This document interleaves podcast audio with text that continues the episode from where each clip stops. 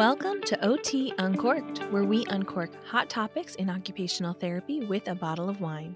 I'm the host, Miranda Donnelly. And on this episode, just as the last few, we are not uncorking a bottle of wine because I am expecting my first child. And that really plays into the theme of today's episode, where we're talking about ability, control, and asking for help. And I'm going to be reflecting on my experiences as a pregnant mama about to deliver. Before we get to that, an update for those of you who have been listening to OT Uncorked for some time and those who are tuning in maybe for the first time. I am 39 weeks and five days pregnant, so I am two days away from the due date. So we are anxiously awaiting the arrival of our son and he could come any minute now. So we'll see if we can even get through this episode without him starting to make his presence known. You may have heard I had a previous episode where I talked about my pregnancy with Sarah Putt from OT for Life. That's episode 31 of OT Uncorked. And we were reflecting on pregnancy so far and occupation identity. It was such a fun episode to record. So I invite you to go back and take a listen to that episode. And you can hear more from my experiences in the second trimester and Sarah's experience right at the end of her pregnancy. I believe her daughter arrived a week and a half after we recorded the episode. As I've been reflecting on our upcoming due date and just this whole experience of pregnancy, which has been such a whirlwind, feels like it's gone by so fast. I've been reflecting particularly on this last trimester noticing some similarities between what I'm experiencing and some of what our clients might experience. So, this episode is from my vantage point. So, it's reflections of a almost 40 week pregnant mama who's about to transition from a pregnant mom to mom of a newborn for the first time. However, I really think the concepts that have emerged as I've reflected really do apply to a wider range of people, including some of the folks we serve in our OT practice.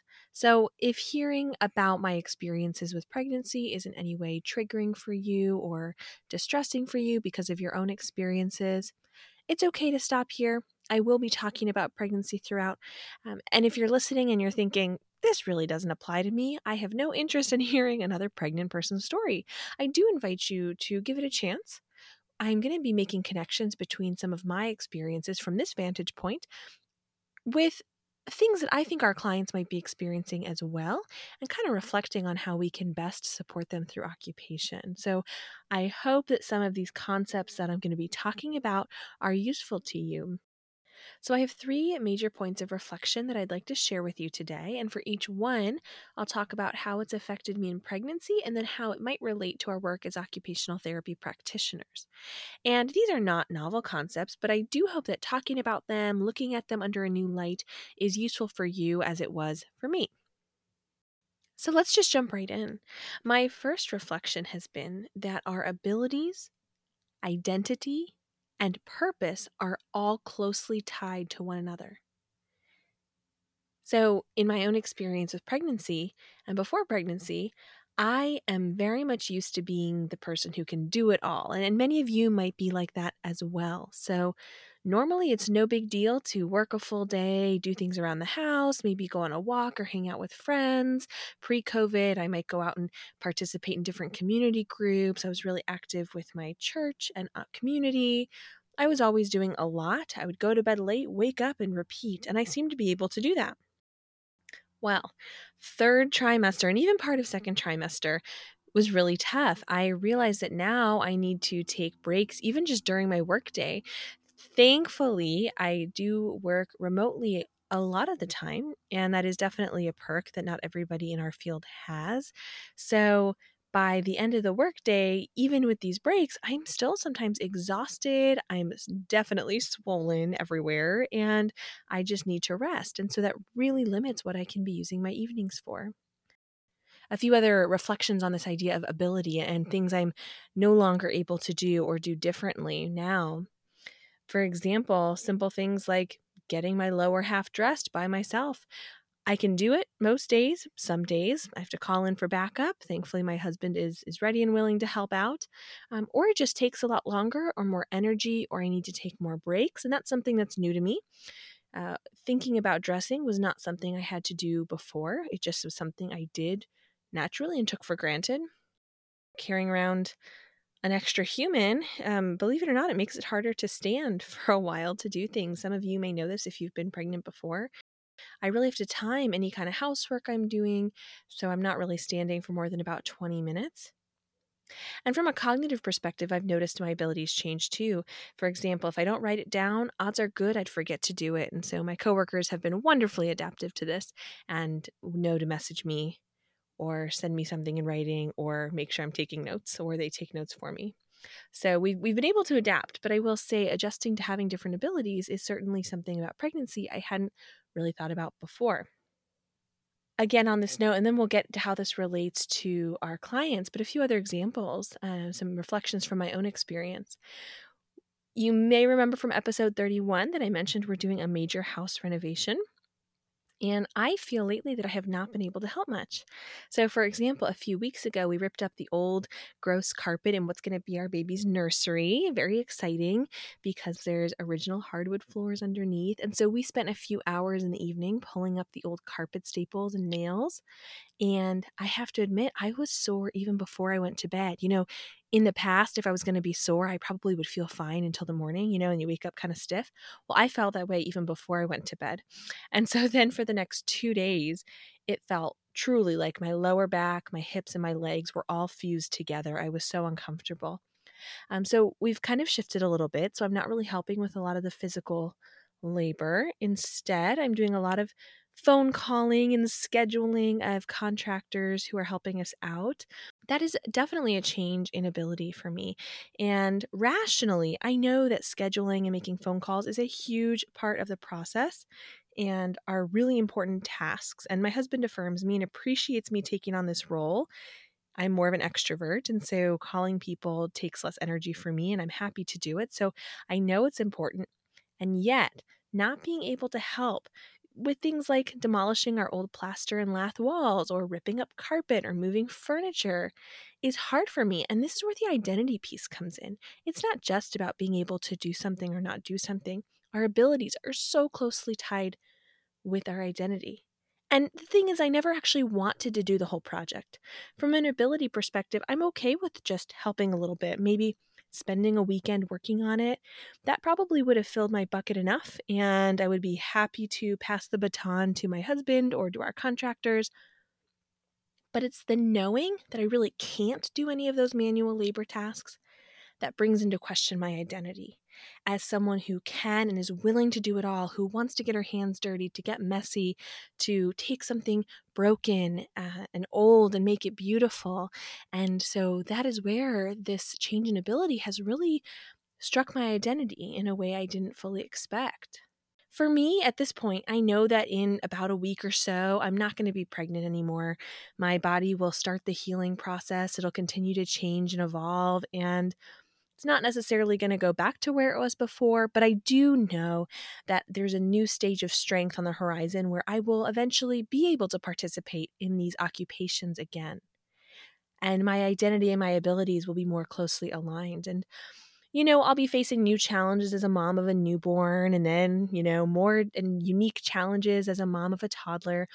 Throughout our life and seasons of life, there's always going to be changes to our capacity and to our abilities, and our identity will shift as well. But I think the point in me sharing this is that I know this current change for me is temporary. It's so temporary. This temporary change that seems hard some days will literally be bringing new life into the world. So there is clear beauty in the challenge. There is clear beauty that in the changes in my abilities, there's also growth. There's something that uniquely my body can do that not everybody's body can do, that my husband's body can't do. I'm growing a human. It's incredible.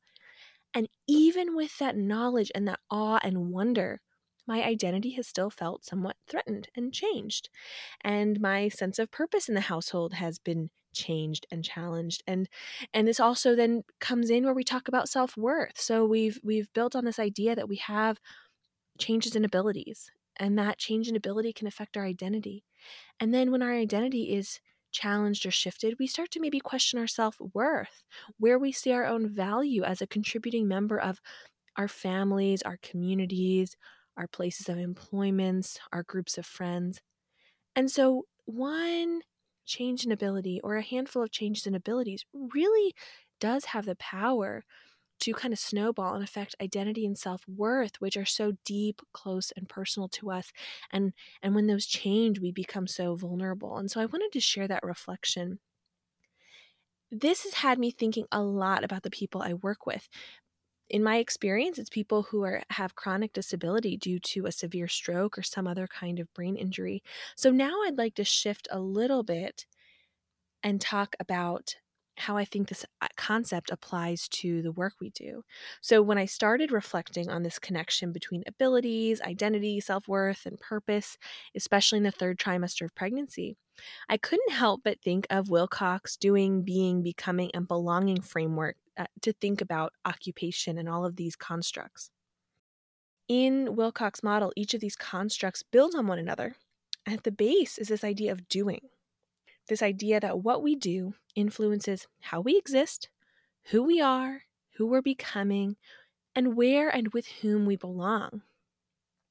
So, for me, not being able to do the activities I did before pregnancy has influenced how I live out my role as wife, employee, researcher, friend, neighbor, community member, sister, daughter, etc. And therefore, it's affected how I belong in those groups I just named and in different settings.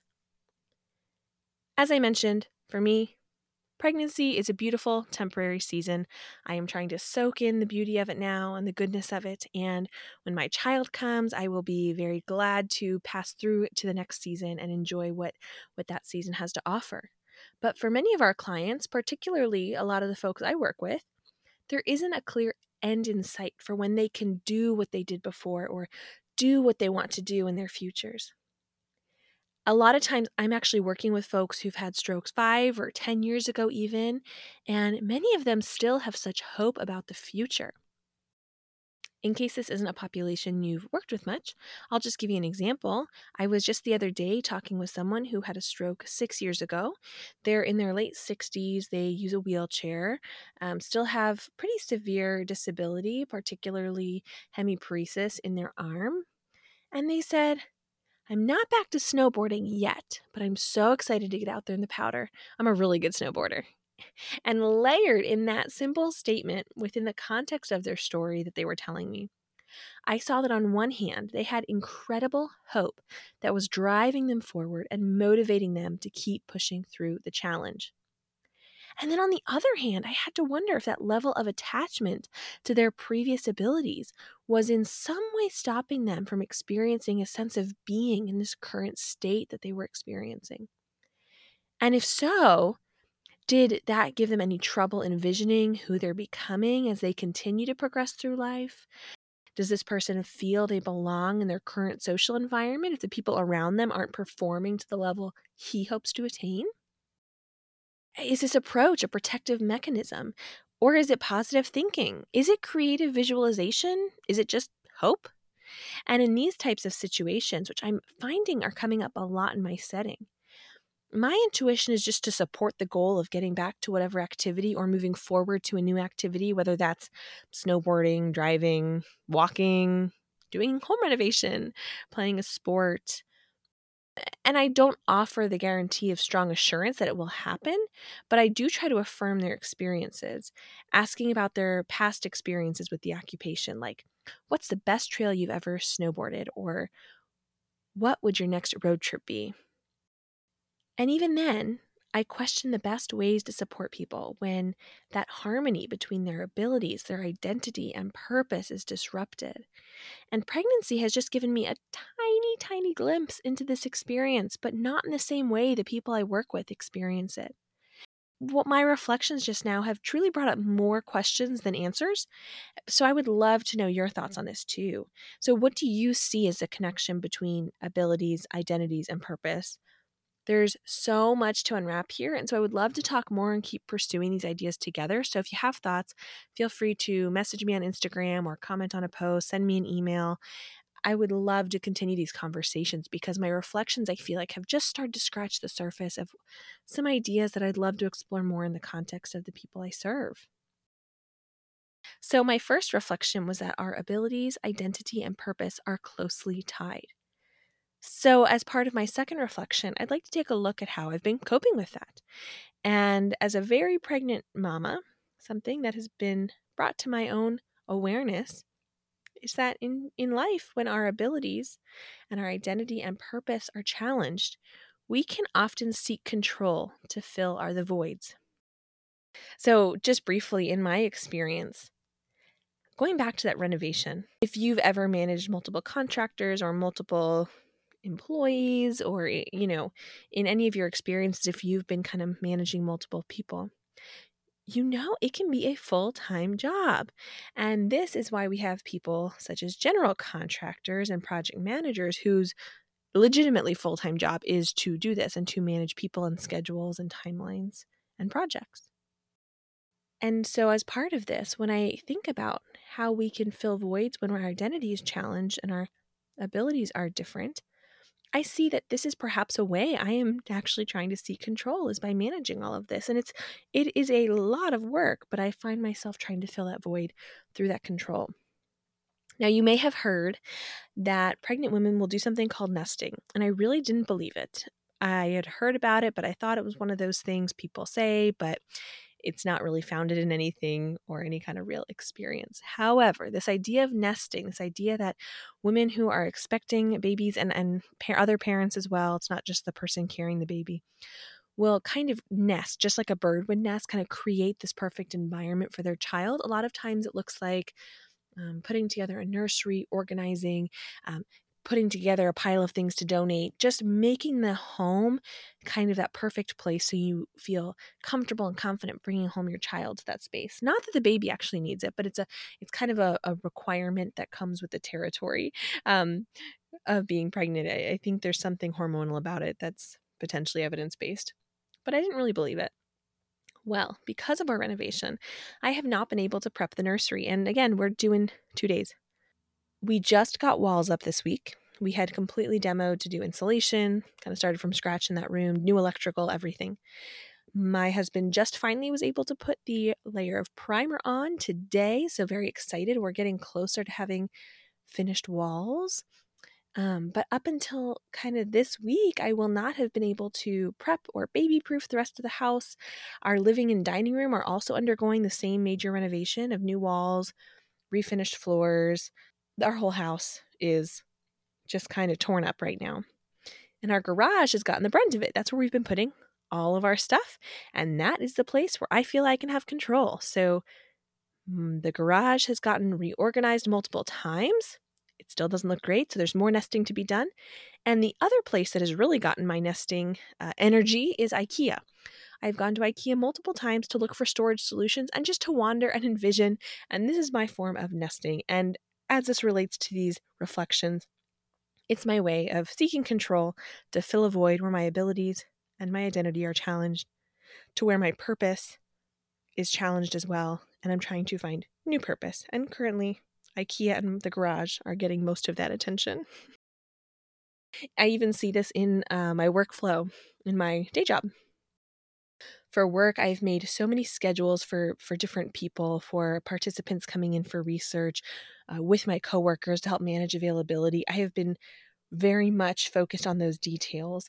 Um, we have family who are hopefully going to be able to come visit from out of town to help us with the baby. And so I have been creating spreadsheets to coordinate who's coming when and where they're staying. All of these unnecessary schedules that I'm sure we, we just don't need. So, those are some of the ways that I have tried to seek control to fill voids. And so now I'd like to shift to talking about, in these reflections about my own experience, what have I observed that I think might relate to the work we do with our clients? So, many of our clients with acquired illness or disability might be adjusting to having these perceived voids in their abilities. Maybe they used to be able to do everything and anything they wanted, and now there's voids in their abilities. And so that begs the question you know, what can they do to assert some element of control and autonomy? And so I just want to share a few ways I've seen this played out, but I know that each of you could add to the list given your own experience and your practice area. So these are just a few. This is not at all comprehensive. So, in my experience, I have had clients that might be described by some as mm, maybe bossy or a bit rude or a bit short. And these are some of the folks that might just kind of grumble and complain about every activity we're doing in therapy. Even if it's something that yesterday they were excited about, or as excited as someone like this might show, they sounded at least interested in it. And then the day you're actually doing the activity, it seems like everything is going wrong for them. We might have a client who comes across as kind of picky. For example, in an inpatient rehab setting or a home setting where they can wear their own clothes, maybe they don't want to wear the first shirt that's easiest for them to grab from the closet. Even though that's what they packed for their stay, they might want us to help them tear apart their whole room looking for that one shirt or that one pair of pants, and they will not start therapy until they find that item of clothing. Another way I've seen it played out is folks who refuse therapy. A, a, really sad case, actually, that I remember was working with a gentleman who had a C3 spinal cord injury. So, for those of you that don't work with spinal cord injury, this is one of the more severe injuries. Not everybody survives this kind of injury. Um, and he was in, he was in pretty rough shape but he would not let us or any of the nurses or doctors turn him in bed to prevent pressure ulcers. Uh, he didn't want to be changed, even though he was incontinent of bladder and bowel. He didn't want to be fed, even though he could not feed himself. And this was a really extreme case. Um, I know we see refusals for all sorts of reasons, but when I was reflecting, this particular individual came to mind for me of just all the ways that in this void, in this major life disruption he experienced, he wanted control over something. And even though from the outside we saw that some of this controlling behavior was really not in his best interest, this was what he could do. This is how he could practice agency and mm. autonomy. And so, yeah, that, that example came to mind for me as I was reflecting on this idea of, of seeking control when, when our abilities are compromised. We can also see this played out with clients who want to change the environment and context we're in. So, for example, uh, for someone who's an inpatient, they might ask to switch rooms. If we're in a therapy gym environment, they might ask to switch tables or areas of the space for whatever reason they come up with. They might ask for a new therapist, even if we think we're doing a great job and we're not quite sure why. They might just want to exercise that control and change the context and make a choice for a new therapist. They might cancel an appointment or show up late. Some clients might it might feel like they're purposefully making us wait on them or wait for them to start. And I think a lot of these behaviors, these these choices that clients are making, uh, these ways that they are exercising control, can be really frustrating as a therapist especially if this is happening frequently or it feels like a pattern, not just with one person, but across our practice. If we feel like this is happening with a lot of our clients, it can be really frustrating. I know plenty of therapists have vented about this being an issue, and it can really disrupt our own workflow given some of these reflections and again mine my reflections are on third trimester of pregnancy it is so temporary it is so temporary and the experiences of so many of our clients um, are chronic and long lasting experiences so I, I, don't want anyone to think for a second i'm, I'm truly comparing my experience to someone who um, has one of these more life altering uh, disabilities or or injuries or experiences but I do want to shed some light on maybe just again that glimpse that I've gotten of wanting to have control when other things are compromised. And I just want to challenge us all that instead of being confused by their behavior or annoyed by what can really inconvenience our day, I want us to realize that we have the opportunity to see these actions and these interactions through our occupational lens and understand our clients' needs at a deeper level. So, for example, maybe refusing to participate in therapy is the mechanism at play. That's the behavior, that's the thing we're observing.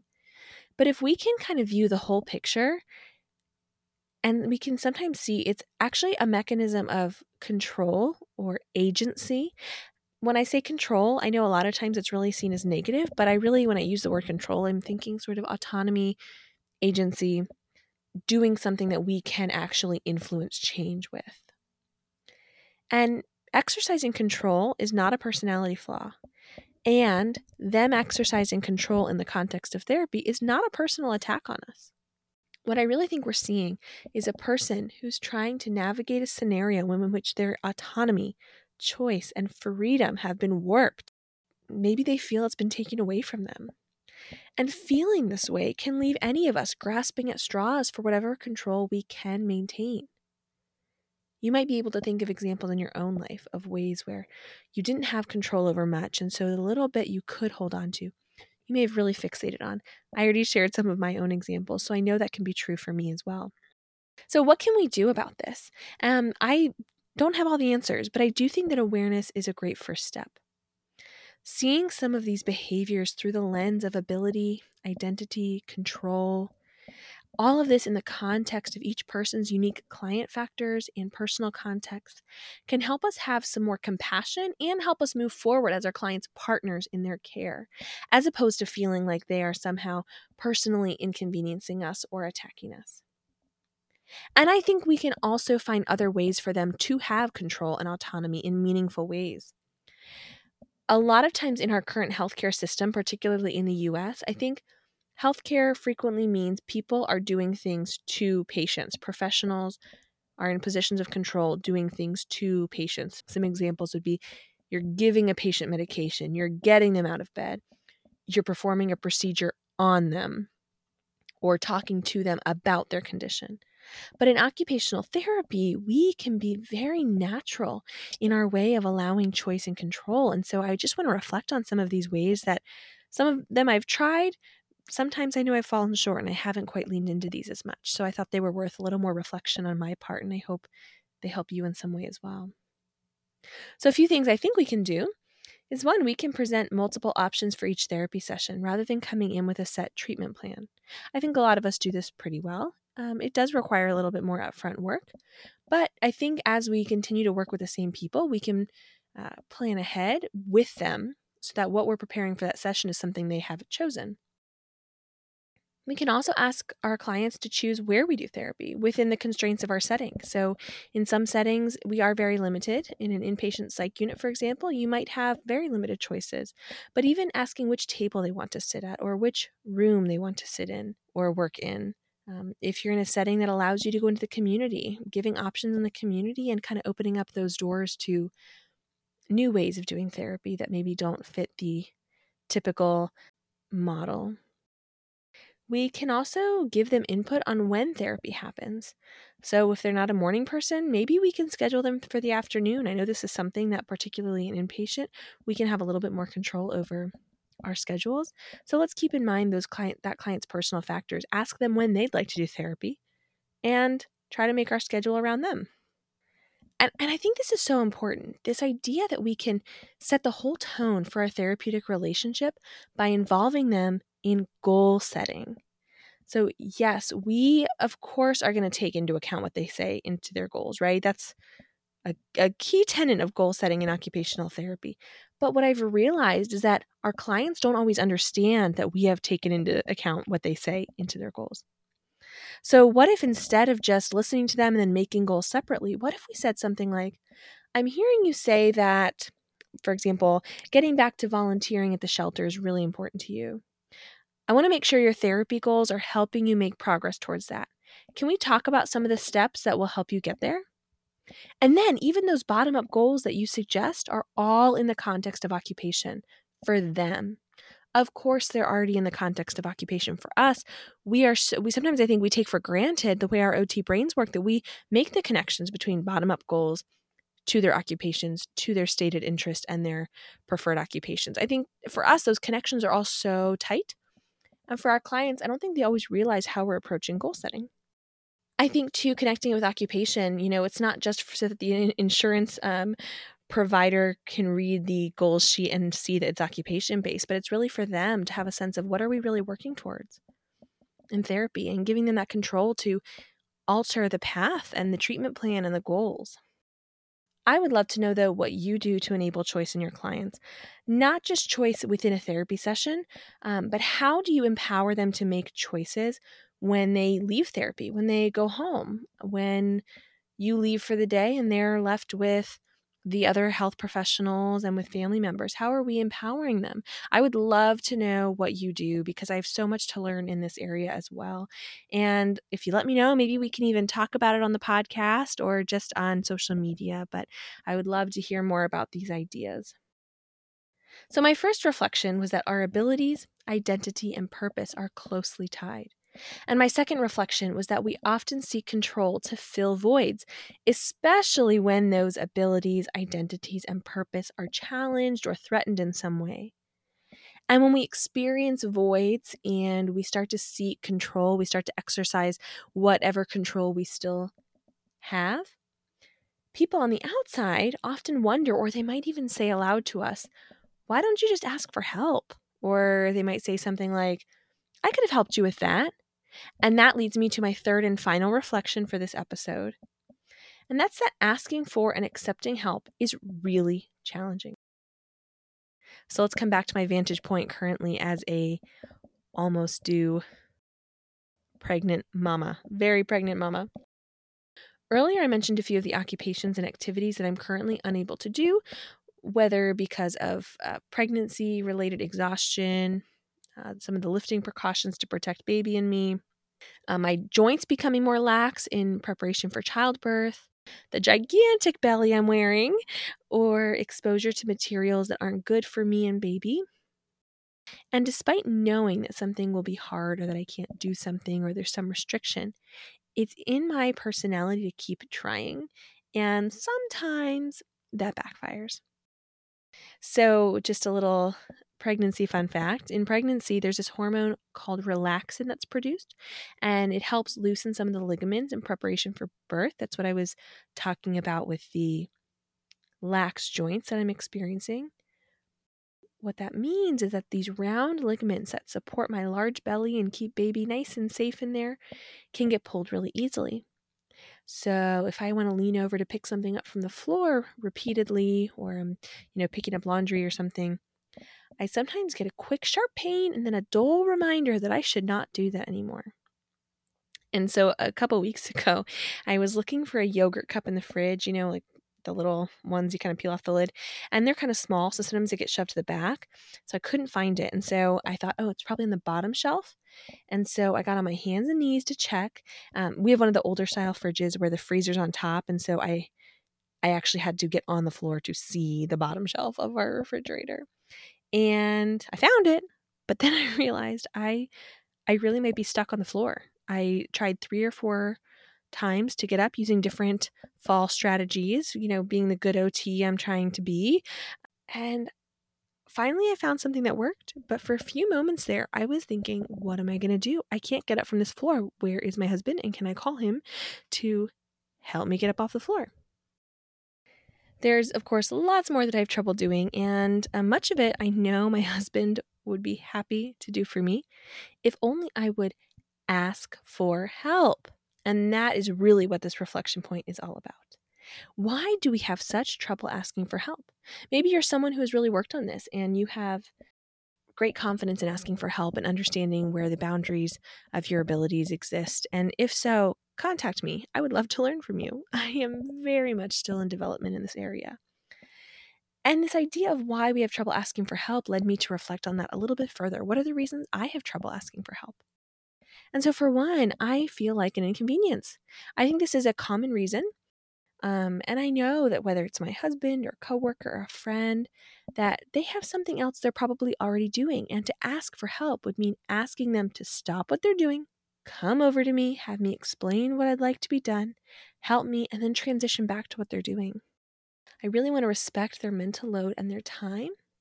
But what's interesting about this excuse, this excuse of inconveniencing the other person, is that when you're on the other side of things, it never feels like a big deal, right? So when a friend has had a tough workout or a family member sick, I have no problem stopping what I'm doing to help get them a glass of water or um, bring them their phone that they set down across the room before they sat down. I do that all the time. It does not faze me at all to help. But being on the receiving side of help, we can feel like an inconvenience. I was trying to figure out why else I might have trouble asking for help, and another reason I came up with is that I think sometimes we have a mismatch between our actual abilities and our perceived abilities.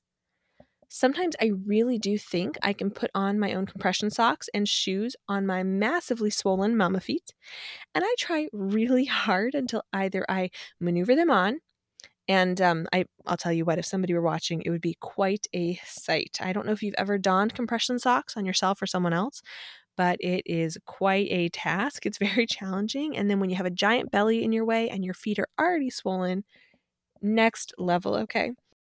But I also sometimes just reach a point where I'm so exhausted from trying to put them on, I just don't wear them. Or I finally call in backup once I'm out of breath and sore. Maybe even I've pulled a muscle. If I really think I can do something, why would I ask for help up front? Why wouldn't I keep trying to do it myself? Now, that was asking for help. But I think that accepting help is slightly different and maybe has some different um, baggage with it.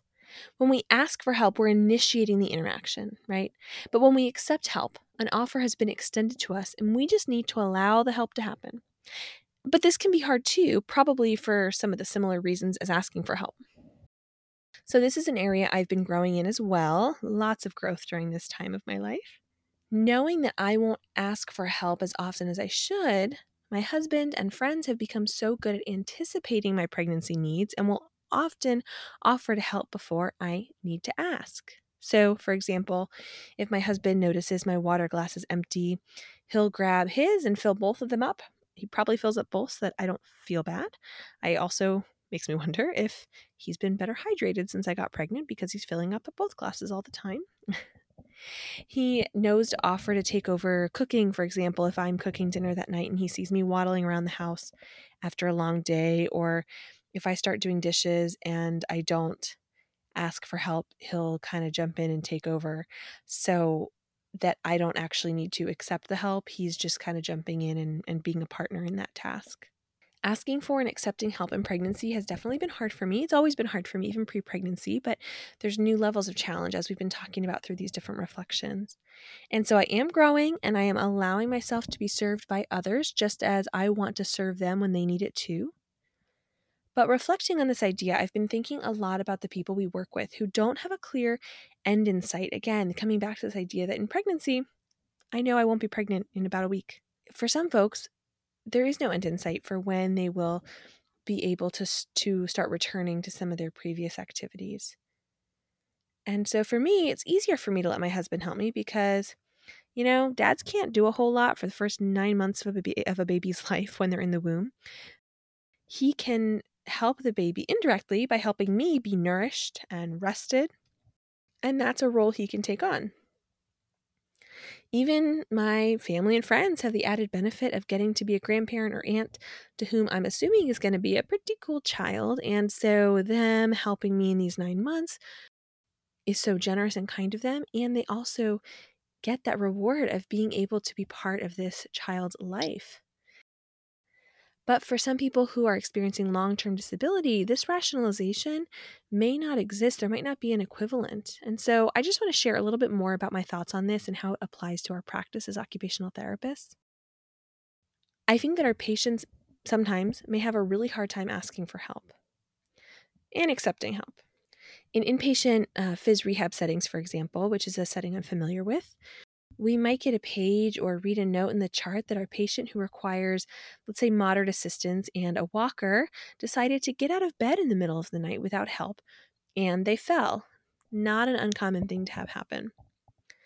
And I've never practiced in pediatrics, so forgive me if this is not a great example, and feel free to correct me and offer a better one.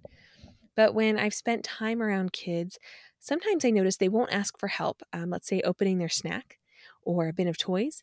And after a while of trying, there's a few different responses. Some will give up and move on to something else, or the snack or toy bin will finally open and it just explodes everywhere, which is so frustrating. I've done that too. And I I tend to say things like, "Oh, why didn't you ask for help?" Uh, other kids might have different reactions. They might start crying or throwing the item. Maybe it's a cry for help. They, they want assistance but don't know how to ask for help um, because asking for help is really, really hard. And to ask for help means that we have acknowledged a weakness or a gap in our abilities. And beyond that, we have shared that vulnerably with others. So I'm still trying to brainstorm the best ways to support clients that they know they can ask for help and feel confident and comfortable asking us for help. So I have a few ideas, but I would love to hear what yours are too. Because I think this is something we can all keep reflecting on just the best ways to support clients and allow them to, again, have control instead of seeing asking for help as a weakness. They can see it as a way of practicing their agency, practicing that control that so many of us deeply desire. So here's a few ideas I have, but again, let's add to the list and keep this conversation going.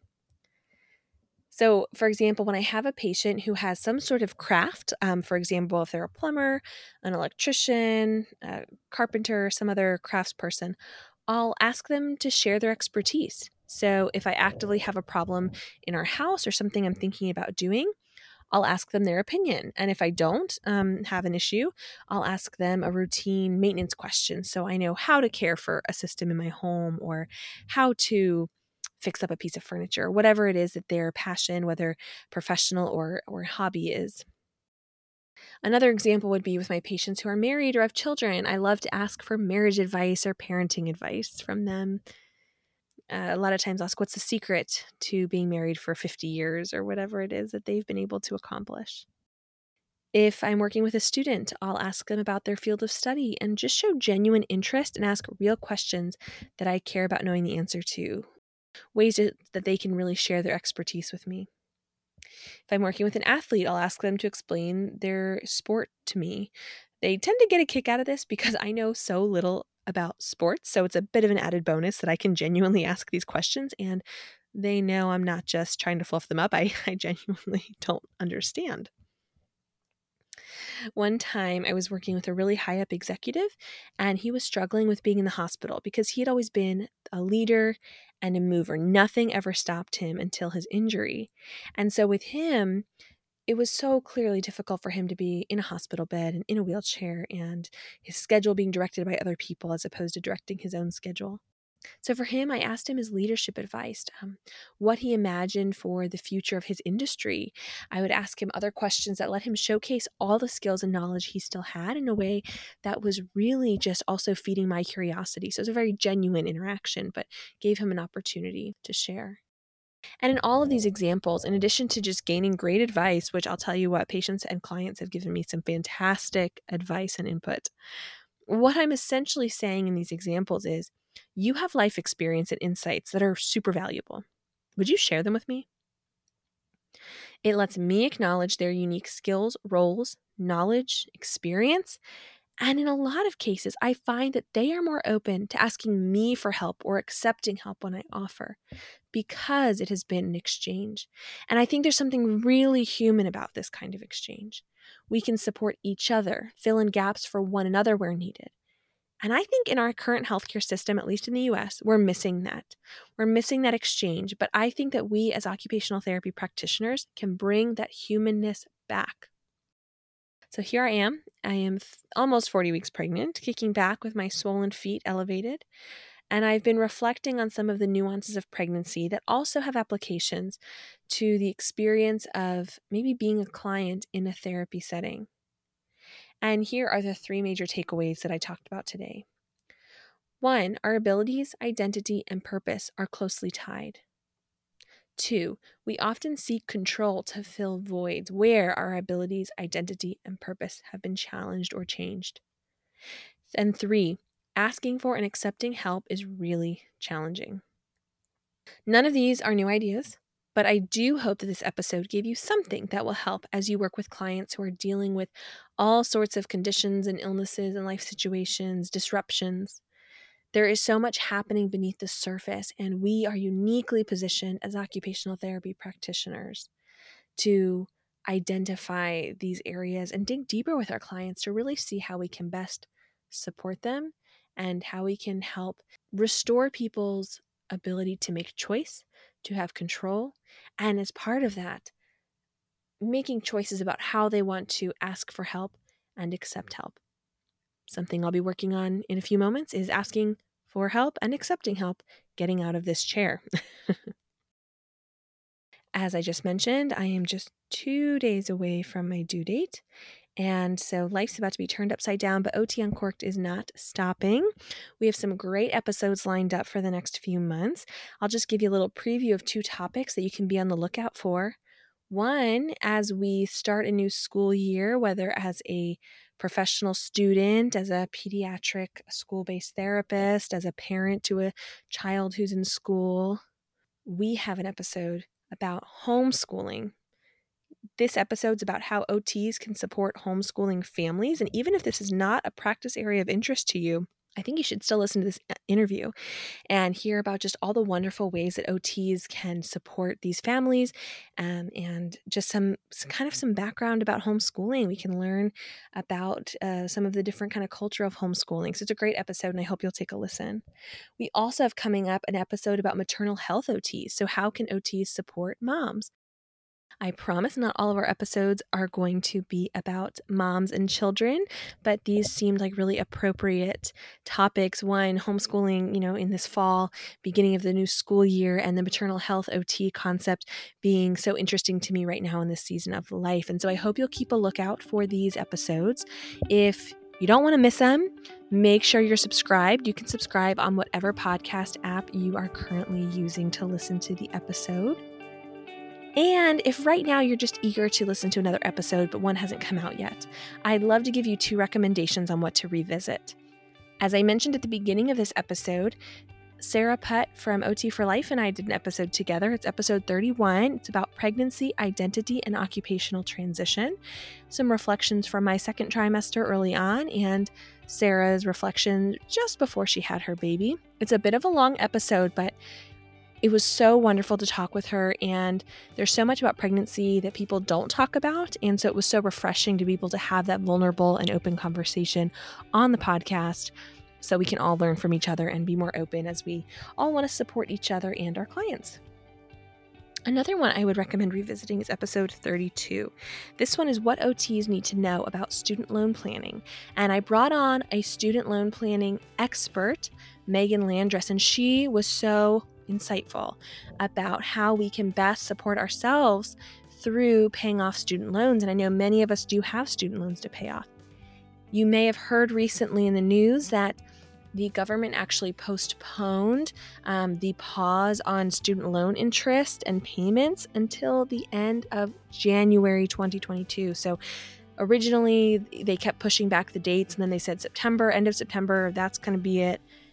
They've extended it until the end of January. And they're saying this really is it. So we all need to be prepared. But Megan gives us so much practical advice on how to be prepared. So if you haven't listened to that episode and you have student loans or someone in your family has student loans, listen to her advice. She's so wonderful. Um, so that is episode 32.